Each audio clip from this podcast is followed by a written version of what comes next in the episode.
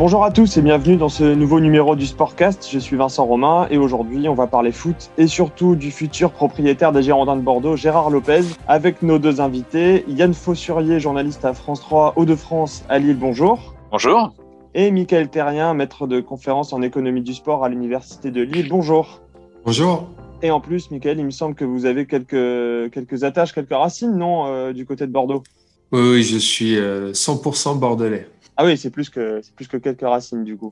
On vous a invité tous les deux évidemment parce que Gérard Lopez a été président du LOSC pendant près de 4 ans, de janvier 2017 à décembre 2020. Et donc au programme aujourd'hui, Gérard Lopez qui a reçu ce lundi 12 juillet l'aval de la commission fédérale d'appel de la DNCG pour son projet de reprise des Girondins. En gros, plus rien ne s'oppose à ce qu'il devienne propriétaire du club à la suite de King Street. Alors, il faut encore l'homologation du plan de reprise par le tribunal de commerce, puis euh, le closing, c'est-à-dire l'étape finale de la vente. C'est des formalités et euh, l'homme d'affaires sera officiellement le nouveau propriétaire des Girondins aux alentours du 21 ou du 22 juillet. Avant toute chose, je voulais vous demander à tous les deux, est-ce que ça vous a surpris que Gérard Lopez revienne aussi vite dans le foot, en gros, euh, sept mois seulement après son départ du LOSC, Yann Non, alors pas tout à fait, dans le sens où il avait encore, euh, malgré la perte du LOSC, il avait encore deux clubs de football. Alors, euh, il y a eu des périodes un petit peu, c'est un petit peu tangué, notamment cet hiver pour Moucron, donc en Belgique, et Boavista au Portugal.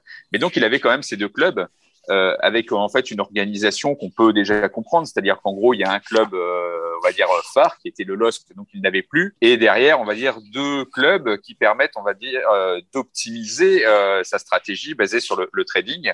Donc euh, Boavista au Portugal et Moucron en Belgique. Donc là il manquait une pierre à l'édifice. La logique c'était effectivement qu'ils reprennent pied euh, dans un club. Alors, euh, il y avait des rumeurs hein, qui avaient circulé. On avait parlé de, de clubs en Italie, en Angleterre, euh, et donc ça a été ça a été Bordeaux. Le plus étonnant, c'est pas nécessairement que Gérard Lopez se relance hein, dans un club de foot. C'est après avec quel soutien et aujourd'hui avec quel partenaire? C'est plus ça aujourd'hui. Enfin moi, en tout cas personnellement, qui qui m'interroge. Michael Chrétien, qu'est-ce qui est le plus étonnant finalement, c'est que Gérard Lopez revienne aussi vite ou qu'il se soit intéressé à Bordeaux, au Girondins euh, qui, est un club euh, en, bien mauvais état, quand même, faut le dire.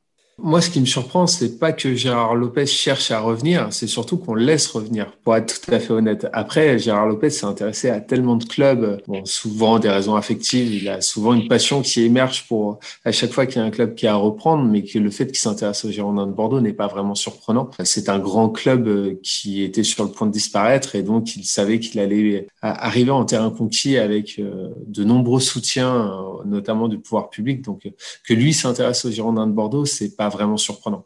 Je voudrais qu'on parle un peu de son départ du LOSC, donc c'était l'hiver dernier. D'un côté, on dit qu'il s'est fait mettre dehors par le fonds Elliott euh, parce qu'il ne remboursait pas assez la dette qui était énorme. On rappelle, c'est 225 millions d'euros au départ pour racheter le club. Et aussi parce que le club était au, bord de la cessation de paiement. Et de l'autre, lui euh, répond déjà qu'il a remboursé 200 millions d'euros de dette, qu'il n'y a plus aucune dette bancaire et que la valeur de l'effectif a explosé pour atteindre, c'est son estimation, 330 millions d'euros. Michael Terrien, qu'est-ce qu'il faut penser du départ de, Gérard Lopez? Les gens qui l'ont mis dehors sont un peu plus au courant ou du moins plus de bonne foi quand ils expliquent pourquoi ils l'ont mis dehors. On a quelqu'un qui a finalement acheté le club euh, à travers un système assez simple euh, de crédit et le jour où vous êtes plus capable de rembourser, eh ben, on vous met dehors. C'est un peu pareil si vous achetez une maison à crédit finalement. Le jour où euh, Elliott a été lassé des non-remboursements, finalement, il a décidé de reprendre la main sur le club. Comme ce fonds d'investissement n'a pas vocation à diriger un club de football, et eh ils ont cherché un repreneur, ce qui s'est passé avec Merling, mais c'est en fait quelque chose de très similaire à ce qui s'est passé avec les Girondins de Bordeaux entre GACP et King Street, finalement. Yann Fossurier, ah. ce, ce, départ, ouais, qu'est-ce que vous en pensez Alors une, une, précision qui est importante, c'est là il y a une base vraiment euh, factuelle pour le coup, c'est que juste avant d'être débarqué en, en, décembre, il y avait des signes avant-coureurs, c'est-à-dire qu'en septembre, au registre du commerce euh, des sociétés britanniques, il y avait ce qu'on appelle un, un, pledge agreement, c'est-à-dire un, un accord sur gage où euh, la holding euh, luxembourgeoise Lux Royalty qui détenait le LOSC était gagée, c'est-à-dire que là c'était pourquoi c'était au registre du commerce britannique? Parce qu'en fait alors c'est toujours compliqué avec les sociétés de Gérard Lopez, vous avez toute une toute une gamme, c'est un peu les poupées russes, c'est-à-dire que vous avez plein de holdings euh, différentes. Donc là Gérard Lopez contrôlait la ligne de tête, c'était une société baptisée Victory Soccer, donc qui est toujours basée d'ailleurs à Londres, qui avait une filiale luxembourgeoise Lux Royalty, c'est elle qui contractait les emprunts notamment auprès d'Eliott.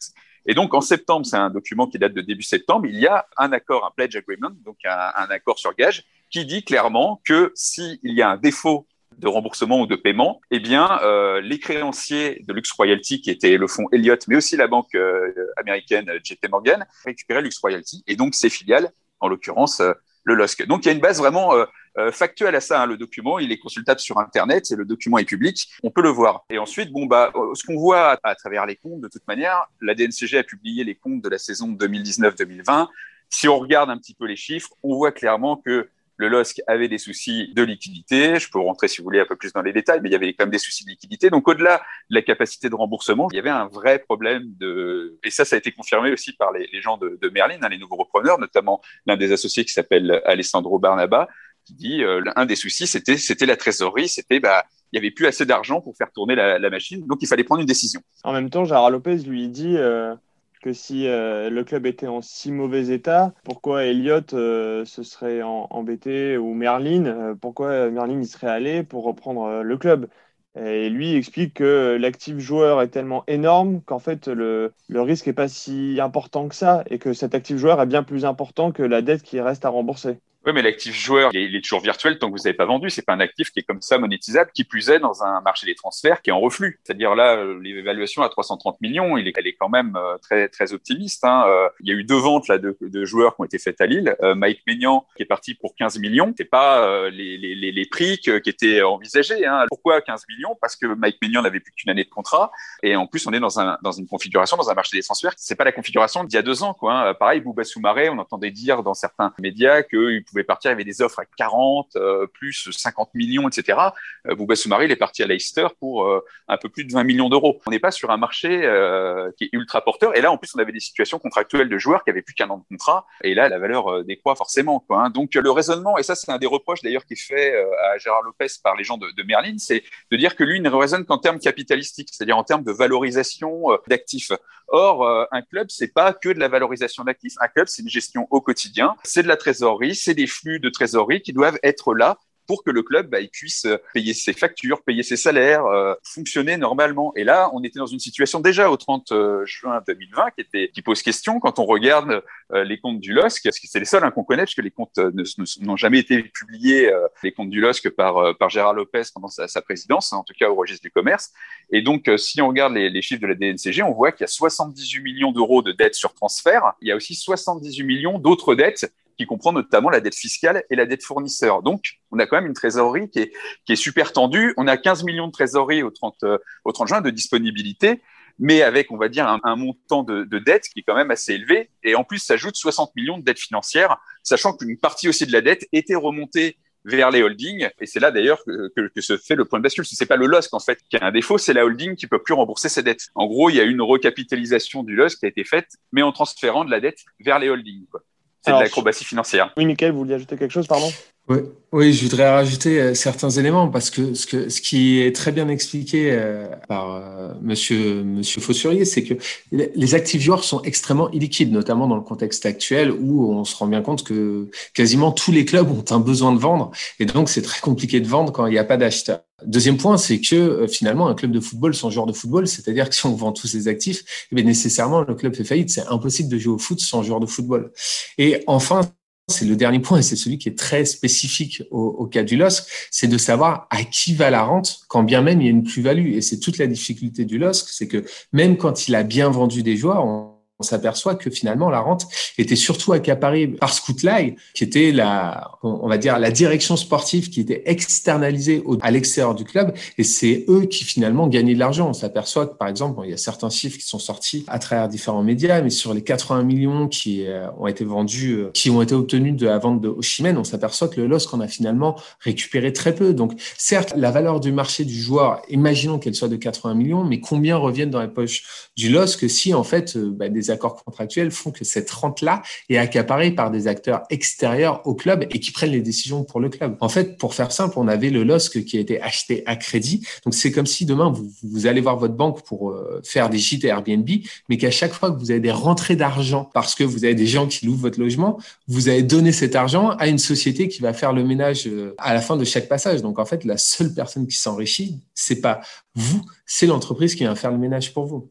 Alors justement, Yann, vous, vous maîtrisez bien euh, tout ça, les transferts, les flux de trésorerie, etc. Sur Ossimène, qui a effectivement été annoncé à 80 millions d'euros, la direction actuelle du LOSC dit qu'en gros, le, club a touché 10 millions. Alors c'est un peu plus compliqué que ça. Est-ce que vous pouvez un peu nous expliquer ça, Yann, oui, c'est avec, des, avec des termes assez simples pour que tout le monde puisse comprendre? Je sais pas si c'est possible. Oui, hein, c'est si, c'est assez technique. Alors après, il faut, il faut bien, euh, bien découper. Hein. Euh, en fait, ces 10 millions d'euros, c'est pas ce que le LOSC a touché sur le le transfert, c'est, on va dire, la, plus-value euh, nette qui est estimée sur le transfert, enfin sur cette opération de semaine entre son achat et sa vente. C'est-à-dire que dans l'opération, le LOSC a gagné au final 10 millions d'euros. Ça, c'est le, le, sens de ce chiffre hein, qui était sorti, je crois, euh, la première fois par l'équipe. Parce que le, faut savoir, avait été acheté 15 millions. Ouais, autour, de, autour, de, 14 euh, millions. Une, voilà. une vraie plus-value par rapport aux 80 de, de 65. Quoi. Oui, alors donc du coup, on peut, si on rajoute 10, on peut se dire, bah voilà, le LOSC a récupéré 24 millions. Alors 24 millions, ça peut poser des questions parce qu'on se dit mince, euh, Osimhen a été vendu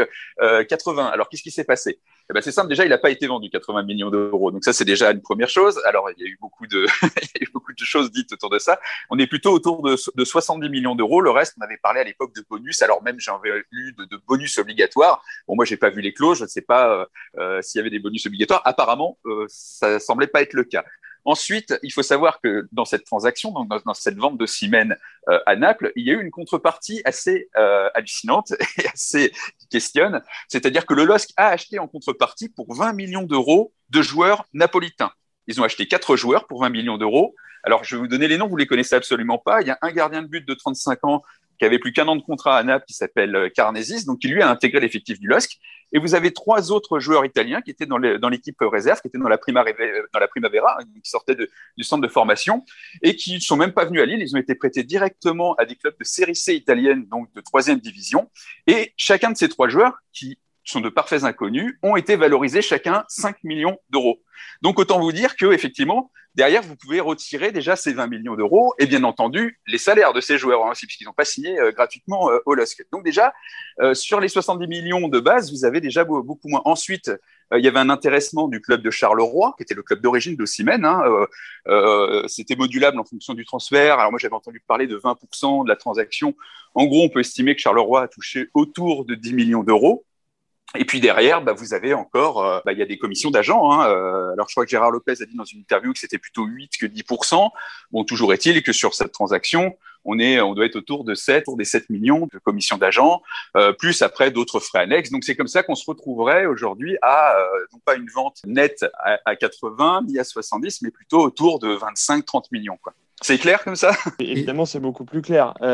juste, je voulais parler quand même. Oui, allez-y, Michael. Ouais, c'est juste, je voudrais rajouter quelque chose, c'est qu'il y a les commissions d'agents qui sont classiques et qui sont euh, limitées euh, contractuellement euh, et légalement, donc on peut pas aller au-delà du seuil des 10%. Mais il y a aussi une nouvelle pratique qui apparaît dernièrement dans le foot actuel, c'est finalement d'externaliser la direction sportive à des entreprises qui vont faire le scouting, qui vont faire euh, un certain nombre d'activités. Et c'est quand même étrange pour une entreprise qui a basé son modèle économique sur le trading, donc c'est-à-dire sur la vente de joueurs, donc sa capacité à valoriser des talents. Et ça, en fait, cette compétence stratégique clé, au lieu de la détenir en interne dans l'entreprise, on va choisir de l'externaliser dans une autre, ce qui est une incompétence managériale crasse. Enfin, sincèrement, dans n'importe quel modèle économique, un étudiant de, de, de, L3 en gestion saurait que c'est une erreur. Donc, on peut se poser si c'est vraiment une erreur d'ailleurs, euh, ou s'il n'y a pas un autre but. Mais c'est qu'en fait, derrière ces commissions à ces agents, on s'aperçoit aussi que le montant des autres charges dépensées par le LOSC et d'autres clubs qui ont fait ce choix d'externaliser cette direction sportive est énorme et en fait sort de la structure classique des coûts d'un club de football professionnel. On est vraiment sur des montants qui sont, euh, qui sont vraiment hallucinants et qui nécessairement posent question. C'est embêtant euh, juste sur ce point en termes de pérennité, parce qu'effectivement, euh, quand une direction sportive aujourd'hui, c'est important, c'est un investissement. Hein. On voit qu'il y a certains clubs comme Manchester City, par exemple, qui ont, dépensé des, millions hein, pour mettre en place une structure mondiale, etc., internationale. Et là, effectivement, on se rend compte qu'à partir du moment où Scoutly, qui est censé travailler aussi pour ces différents clubs, hein, bah, le jour où effectivement il n'y a plus de direction sportive et il y a une direction sportive à, reconstruire totalement. Donc c'est ça en termes de pérennité aussi qui, pose question. Alors cette structure de scouting donc Scopely qui est basé à Londres, effectivement, on a l'impression que c'est un peu le cœur du réacteur du projet sportif qui était celui du LOSC et qui s'apprête à être celui des Girondins, puisque Admar Lopez, euh, qui faisait partie des chefs recruteurs de cette euh, cellule, a été, va être nommé directeur technique des Girondins euh, par Gérard Lopez. Il sera accompagné des plusieurs euh, scouts de, de Scout Lee. Yann Faussurier, c'est ça la vraie recette euh, de la réussite sportive de Lille. On rappelle, même si ça avait commencé de manière un peu compliquée, puisqu'ils étaient, ils s'étaient sauvés à l'avant-dernière journée pour la première saison complète sous Gérard Lopez. Ensuite, ça, ça, a quand même cartonné. Ça, fait, ça finit deuxième en 2019, quatrième en 2020 au moment de l'interruption de la saison avec le Covid, et évidemment champion de France l'été dernier. C'est ça, c'est cette cellule de recrutement, euh, cette méthode avec Luis Campos?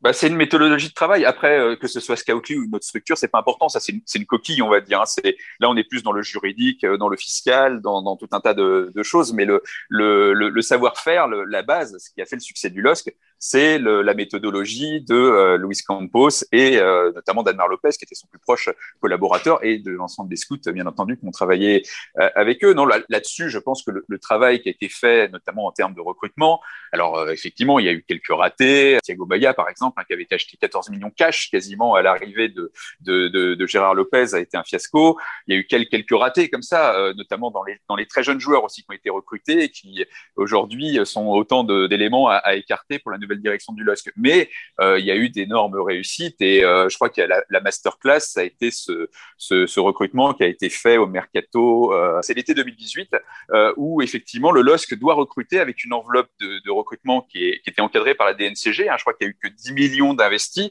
plus des joueurs recrutés libres, donc avec des primes à la signature, donc c'était un petit peu plus.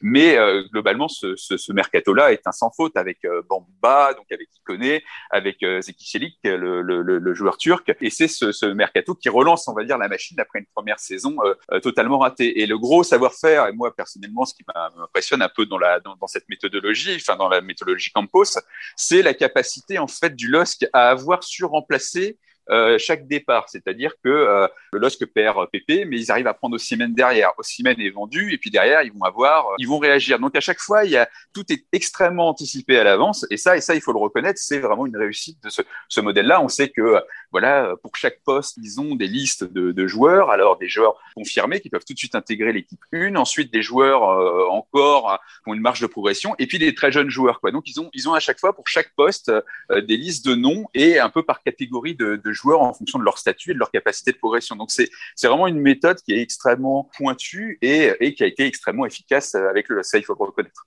Juste un petit mot, euh, Yann, avant de vous donner, redonner la parole, Michael. Euh, Admar Lopez, c'est une pointure, c'est quelqu'un qui a une vraie bonne réputation en termes de réseau, d'œil pour trouver de, de bons joueurs bah, Edmar Lopez, c'est le, bras droit de Luis Campos. Après, moi, ce qui m'interroge à Bordeaux, c'est euh, a entendu dire que Campos ne travaillait plus avec Lopez, qu'ils étaient brouillés, que euh, apparemment, enfin même Campos était intervenu, je crois, hein, qu'on commençait à parler de, à redonner son nom. Mais euh, il, y a une relation de travail qui était extrêmement proche avec avec Edmar Lopez. Hein. Ils travaillaient déjà ensemble à Monaco. Ils ont fait de, de, de, très bonnes choses ensemble, et puis ils ont une vision de, de ce que doit être le, le scouting et le, même le, le football euh, qu'ils partagent. Donc aujourd'hui, est-ce que Campos, il est un petit peu en retrait, il veut être un peu moins visible, mais continue à regarder ce qui se passe quand même chez les Girondins. On sait qu'il était très investi, par exemple, sur Boavista. Donc, Almar Lopez, c'est quelqu'un de très secret. Lui, par contre, on le connaît pas plus que ça. C'est un gros travailleur. Euh, c'est la réputation euh, qu'il a. Et c'est aussi quelqu'un bah, qui, allait suivre, qui, des fois, qui passait du temps pour aller dénicher un joueur, pour aussi s'assurer euh, bah, de sa signature, pour voilà noter, observer. Et il y a beaucoup de paramètres hein, qui rentrent en compte chez Campos. Il n'y a pas seulement le terrain, il y a aussi des paramètres psychologiques, aussi l'entourage qui, est pris en compte. Donc tout ça, c'est vraiment une méthodologie hyper hyper affûté. Alors Gérard Lopez, lui, il explique qu'il a carrément industrialisé toute cette méthode de trading de, de joueurs. Euh, Michael Terrien, le contrepoids de, cette méthode, justement, c'est qu'elle est bah, par définition risquée? Bah, Elle est risquée, oui et non. Enfin, il y a des clubs qui le font très bien, c'est-à-dire qu'ils vivent avec un, déficit euh, structurel euh, d'exploitation et puis après ils comptent sur les ventes, les produits de mutation pour venir équilibrer leur budget. Après, c'est la proportion dans laquelle le fait le LOSC qui est, qui est dangereuse. Et puis surtout qu'ils n'ont aucun moyen finalement de, s'accaparer la rente qui qui est issue de, des bons choix. Parce que moi, j'ai quand même envie de revenir sur, sur un point, c'est le succès sportif du LOSC. Tout le monde parle de surperformance, de capacité de scouting. Alors certes, on a tous en mémoire de un Zeki Selic qui vient de, des deux Turcs, bref, de, de, très très bons choix. Mais on a parlé juste avant de trois joueurs qui sont prêtés en série C et qui ont coûté 15 millions d'euros. Euh, même aujourd'hui, après des vagues de départ, il y a encore 45 joueurs sous contrat au LOSC. Et donc, ce qu'il faut comprendre, c'est le sport professionnel. C'est très simple. Dites-moi combien vous dépensez et je vous dirai à quel classement vous pouvez prétendre. Et le LOSC, compte tenu de leurs dépenses, non pas de leur budget, mais il faut aussi tenir compte de leurs déficits, ben en fait, ils ne surperforment jamais. Ils performent. Ils sont à leur niveau par rapport à leurs dépenses. Quand ils finissent deuxième, c'est normal. Cette année, ils sont premiers. Moi, c'est plus lié finalement à une contre-performance du PSG. Quand on regarde le nombre de points euh, qui a été obtenu par le LOSC, une année classique du PSG, le LOSC aurait fini deuxième, ça aurait été bien mais ce n'aurait pas été très bien. C'est compte tenu de la dépense en talent du LOSC, le classement sportif du LOSC est juste normal. Donc, faut, faut remettre ça. Alors oui, il y a forcément euh, un effet euh, un biais cognitif où on va survaloriser les réussites, un peu comme à Monaco à l'époque. Mais bon, faut, faut aussi se rappeler le nombre de joueurs qui sont sous contrat actuellement au LOSC et l'investissement en talent qui est réalisé par ce club.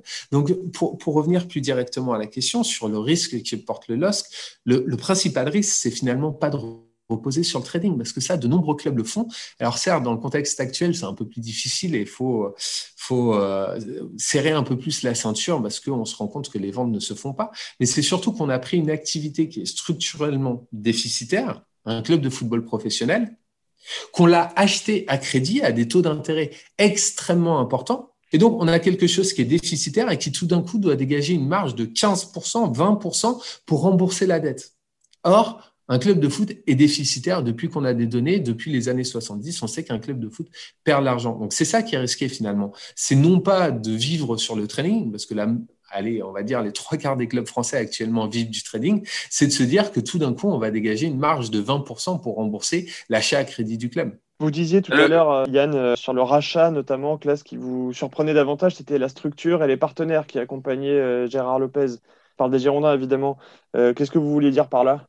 Je pense qu'il manque encore des, des pièces euh, sur le puzzle, notamment pour le, le, le financement, parce que euh, il va, il va falloir. Alors là, on sait qu'il y a un montage avec, euh, je crois, une, une participation de, du club scapulaire, donc mais qui, qui, est pas, qui est quand même pas énorme. On a parlé d'un apport personnel de Gérard Lopez qui est autour de 5-7 millions, donc c'est vraiment pas énorme. Hein, c'est c'est quasiment le prix d'achat de, de, certains clubs de Ligue 2. Hein, donc c'est pas vraiment un investissement massif dont les Girondins ont besoin pour être remis, remis d'équerre et, et pour pouvoir mener la politique ambitieuse que que Lopez euh, a annoncé euh, dans, dans, dans, plusieurs médias. Je crois qu'on parle d'une enveloppe de recrutement de, de, de 50 millions, euh, quelque chose comme ça, avec en plus des projections de vente de joueurs qui sont, moi, qui me paraissent très, très optimistes. Quoi. Alors c'est variable selon les sources. Hmm. Nous, à Sud-Ouest, ce qu'on a compris, c'était plutôt que les objectifs de vente étaient aux alentours de 20, un peu plus supérieurs à 23 millions d'euros, ce qui déjà est énorme considérant l'effectif mais ça paraît plus réaliste déjà. Mais euh, après, moi, sur la, question du succès du modèle trading, je pense qu'il y, a, je, je, rejoins certaines interrogations parce que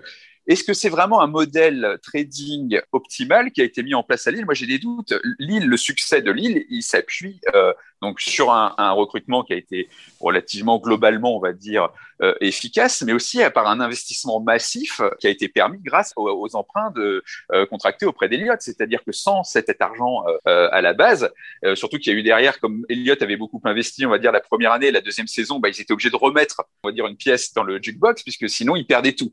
donc il fallait relancer le, le, le LOSC aussi après cette euh, cette première saison catastrophique. Et c'est là où JP Morgan aussi est arrivé dans, l'équation, puisque eux ont racheté une part de la dette euh, d'Eliott à ce moment-là. Mais du coup, cet argent, il a quand même permis. Et en fait, on s'est rendu compte qu'à partir du moment où les liquidités qui ont été apportées par les emprunts, bah, elles étaient un peu moins présentes. Enfin, euh, le, club n'a pas forcément réussi à générer suffisamment de, de, flux de cash pour tourner de façon performante. Alors c'est vrai qu'il y a eu des, un contexte qui n'a pas aidé hein, avec le, le Covid, etc. Et pour rebondir sur ce que disait Michael, ce qui pose vraiment question à Lille, c'est que le, le déficit donc c'est-à-dire la différence entre les dépenses du club et ses recettes commerciales hors vente de joueurs, eh bien, il est passé d'une trentaine de millions en 2016 avant le rachat euh, par Gérard Lopez à presque 100 millions, 94 millions euh, en, juin 2020. C'est-à-dire que le déficit structurel s'est accru, euh, déficit qui que, tout, quasiment tous les clubs français ont. Hein.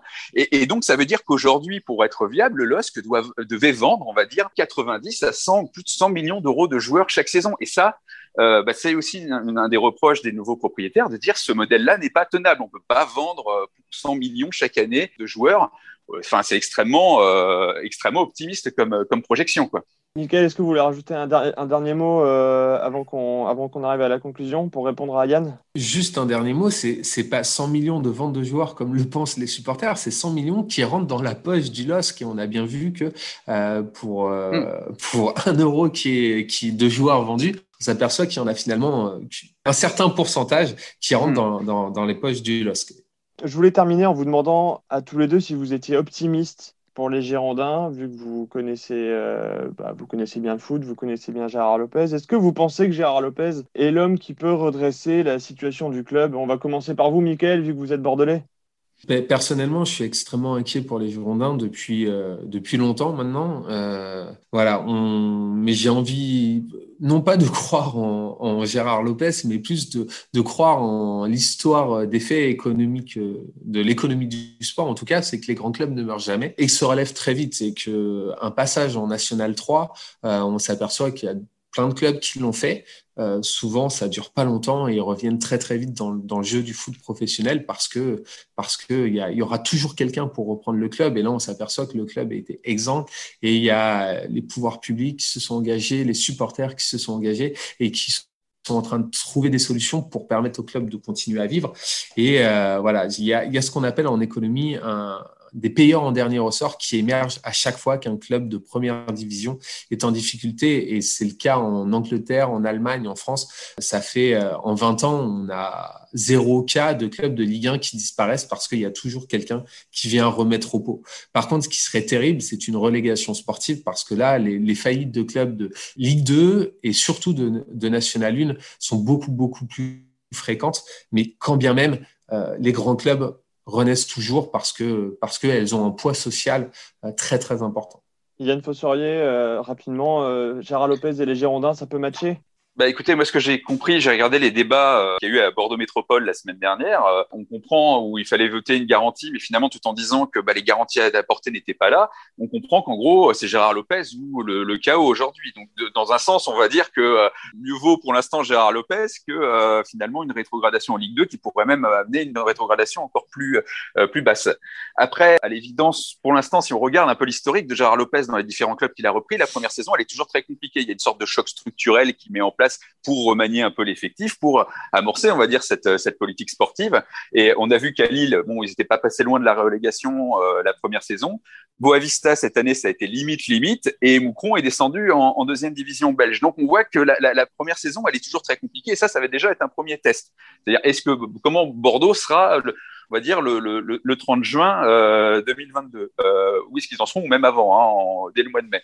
Donc ça, c'est la, la, première chose. Après, moi, Gérard Lopez, je le perçois plus, c'est un garçon qui a des qualités, hein, c'est un, un, excellent communicant, c'est un, un, catalyseur, c'est euh, son, son, business à la base, lui, c'est un quelqu'un qui apporte des projets d'investissement. Mais c'est pas, moi, je le perçois pas comme un gestionnaire. C'est-à-dire, c'est là où, euh, euh, dans ces entreprises sportives, jusqu'ici, il a plutôt pêché. Parce qu'il faut se souvenir que l'écurie Lotus, euh, ça a aussi euh, mal, enfin ça s'est mal terminé pour lui entre guillemets. Euh, l'écurie s'en est sortie puisque Renault l'a reprise à, à, la livre symbolique et c'est aujourd'hui l'écurie alpine de Formule 1. Mais on retrouvait les mêmes problèmes qu'on a retrouvés au LOSC, c'est-à-dire une structure qui était ambitieuse, qui a eu des résultats sportifs, Lotus, mais au final qui avait plus d'argent pour payer son pilote vedette Kimi Raikkonen, qui avait plus d'argent pour payer même la, les repas hein, de, de, de, de, ces, de ces mécanos, hein, qui avaient dû être pris en charge par d'autres écuries. alors après, effectivement, tout a été régulé, etc. Mais il y a toujours ce, ce problème on va dire, de gestion au quotidien. Alors effectivement, Gérard Lopez, c'est quelqu'un qui sait convaincre, qui sait amener des partenaires autour d'une table, qui sait avancer, qui a une forme de charisme. Donc là-dessus, il est très dynamique. Hein. Euh, on pourrait le comparer, si un peu vous connaissez un peu le monde des séries ou de la fiction, c'est un peu le JJ Abrams du sport business, c'est-à-dire qu'il il, il, sait lancer des projets euh, alléchants, ambitieux, il y a de très bons pilotes, mais après, on a l'impression qu'au bout de trois saisons, euh, il n'y a plus beaucoup de... ça tourne un petit peu, un petit peu mal. Donc, tout ce qu'on peut souhaiter aux Girondins, c'est qu'il est retenu, on va dire, de ses, de ses échecs précédents. Et puis, bon, bah, on, verra. Mais en tout cas, là, on sait que euh, on est sur des, projets qui sont un petit peu à risque. D'ailleurs, c'est pas un hasard si aussi Gérard Lopez reprend à chaque fois des, clubs en difficulté financière. Hein. C'est aussi une, constante hein, chez lui, hein, que ce soit le LOS qui était pas très bien à l'époque, euh, Boavista, c'était un club qui était, qui était, qui était mal, Moucron très mal aussi. Euh, donc, dans un sens, il arrive à, à chaque fois comme le sauveur et puis comme celui qui va peut-être amener l'espoir. Mais il faudra peut-être d'abord être patient et je pense aussi vigilant. Très bien, ben, ce sera le mot de la fin. Merci beaucoup Yann Fossurier, journaliste à France 3 à Lille. Merci beaucoup Michael Terrien, économiste du sport à Lille et donc bordelais. On le rappelle, donc il y aura évidemment un œil euh, doublement attentif sur euh, les Girondins sous l'air Gérard Lopez. Merci beaucoup à tous les deux d'être venus dans ce Sportcast. Ah, merci pour l'invitation. Merci à vous. Vous pouvez retrouver cet épisode sur nos plateformes habituelles. À très bientôt pour un nouveau numéro et en espérant évidemment que d'ici là, l'actu des Girondins, ça pèse un petit peu. À bientôt.